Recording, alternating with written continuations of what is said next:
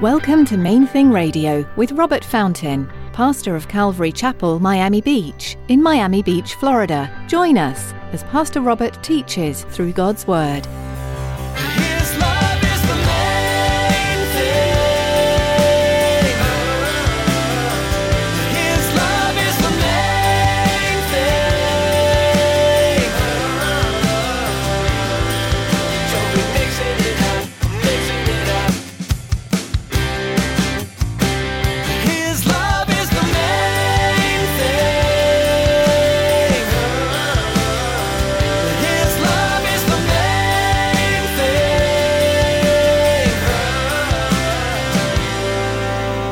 Was addressing. He knew his audience, and he was focused on doing his best to tear down all of the excuse barriers that they built. One of my instructors 40 years ago was one of his things that stuck with me. He said, Everybody has an excuse box. If you're going to share the gospel, your job is to destroy that excuse box. Know your audience. You may not be in ministry, but I bet you have made at least a few excuses. Okay, maybe more than a few. You're not alone, and today Pastor Robert reminds you that to become a disciple and share the gospel, you will have to destroy your excuse box and the excuses of those you share the Bible with. Stick around after today's message from Pastor Robert. I have quite a bit of information that I'd like to share with you. Our web address, podcast subscription information, and our contact information. Now, here's Pastor Robert in the book of Acts, chapter 21, as he continues his message Faithful Friends. His love is the main thing.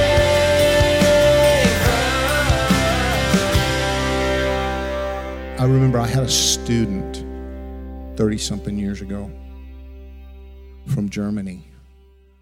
And her parents were so, so upset with her because she wasn't following the traditional German educational path. Instead, she went to the mission field for Jesus.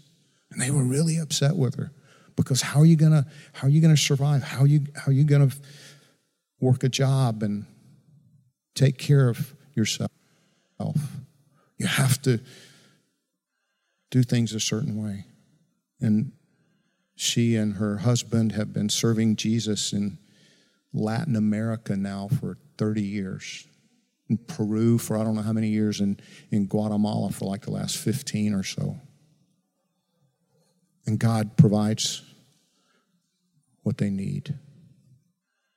Saul of Tarsus surrendered his will to the lordship of his Messiah, his Christ, and he accepted the fact that in his zeal for God, he had been horribly mistaken.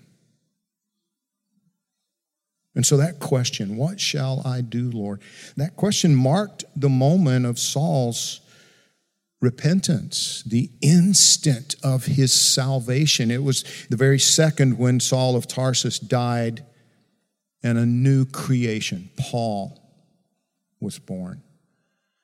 Verse 12, he says, Then a certain Ananias, a devout man according to the law, having a good testimony with all the Jews who dwelt there, talking about Damascus, came to me, and he stood and said to me, Brother Saul, receive your sight.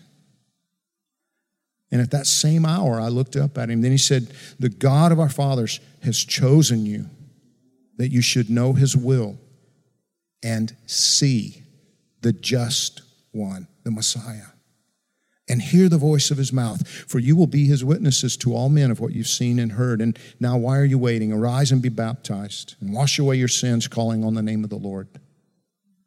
Apostle Paul he's doing his utmost to make it clear to his audience there in Jerusalem that he had never turned his back on the God of their fathers. He tells them, even the guy that was sent to me that, to pray for me, to, for my sight to be restored, this, this guy Ananias, he, he was a devout Jewish traditionalist.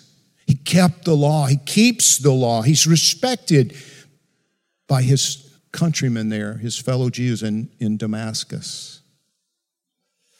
You see, Paul knew who he was addressing, he knew his audience, and he was focused on doing his best to tear down all of the excuse barriers that they built.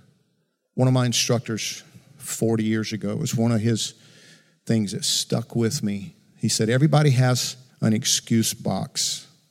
If you're going to share the gospel, your job is to destroy that excuse box. People have excuses about why they won't trust Jesus, why they won't follow Jesus, why they don't believe the gospel. Paul was tearing down excuse barriers, doing his best to destroy their excuse boxes so that they could hear and, and hopefully receive the gospel.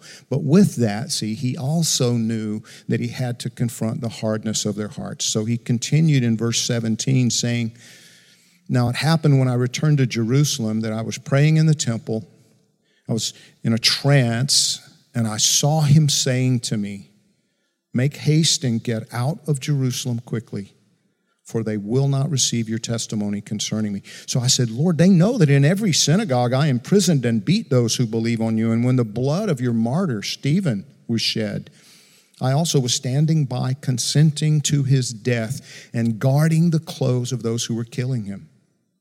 Then he said to me, Depart, for I will send you far from here to the Gentiles. And they listened to him until this word, and then they raised their voices and said, Away with such a fellow from the earth. He's not fit to live. Now, some say that Paul made a mistake right there. It was a tactical error on his part. He was doing great. They were listening. He had their attention. But as soon as he said that Jesus sent him out of Jerusalem to take the message of the gospel to the Gentiles, like, no, that, that was more than they could take. And he knew it would be. Because everybody knew that Gentiles couldn't be saved. That was the prevailing thought, the prevailing attitude among the typical religious Jewish person in those days. Gentiles couldn't be rescued. So clearly, this was a mistake to even bring that up, Paul. I don't think so. I don't think so. And I'll tell you why. See, I, think Paul was doing exactly as he had been instructed by God to do at that point in time. I think Paul was acting in love as a devoted Jew, conducting himself as a fearless and faithful friend to his former associates. Listen, I mentioned him a few minutes ago the man who confronted me when I was 21 years old. Uh, I'd taken a job in a plywood manufacturing plant in Juliette, Georgia. It was a horribly demanding job physically. And I was standing across an assembly line from this guy who was really good. He was really good at his job. I know that at some point I knew his name, but can't remember it. Everybody just called him preacher. As far as I know, he was the only committed Christian working the midnight shift in that whole factory.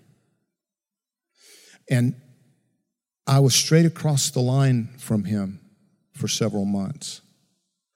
I wasn't really good at my job. I struggled. And He seemed to just be able, it was just crazy watching him. He was known for being the best at what he did, his particular piece of the puzzle in making plywood. And because I wasn't terribly good at it, what would come out of my mouth on a regular basis was, let's just say, less than edifying. Every other word was something vulgar out of frustration. And one night he looked me, he just out of the, I mean, just out of the blue, he looked me in the eye and he said, Robert, are you a Christian? And I said, Yeah. And he said, Really? And I said, Yes. Really? Because what do we do when we're confronted? Most of us get angry. I share this story every so often, hoping hoping that maybe somebody who knows him might get word to him.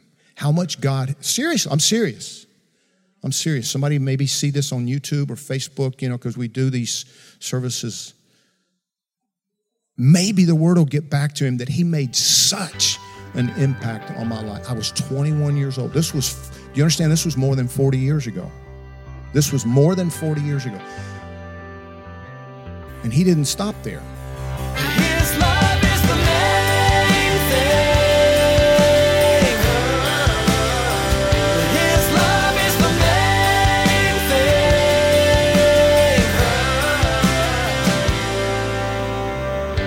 We're so glad you tuned in today for Pastor Robert's message in the book of Acts.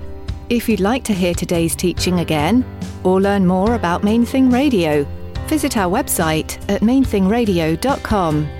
Before our time with you is through for the day, we'd like to take a moment and ask you to consider partnering with us here at Main Thing Radio.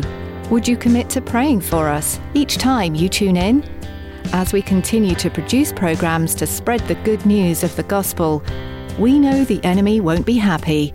We'd appreciate your prayers for protection and guidance in all we do. Would you also pray for your fellow listeners too, that each one would allow Jesus to speak truth into their heart? We have one more way you can support us in what we're doing here at Main Thing Radio, and David's here with the details. We all know it's vitally important to support the local church, a place we call home. But it's also very important to support missionaries. Have you ever considered that Main Thing Radio is missionary work? It is. We need your support to continue to share God's Word over the airwaves. Please prayerfully consider financially supporting Main Thing Radio. For more information, visit mainthingradio.com and click on the donate button. Thanks, David, and thank you for joining us today. Tune in next time for another look at the Book of Acts, right here on Main Thing Radio.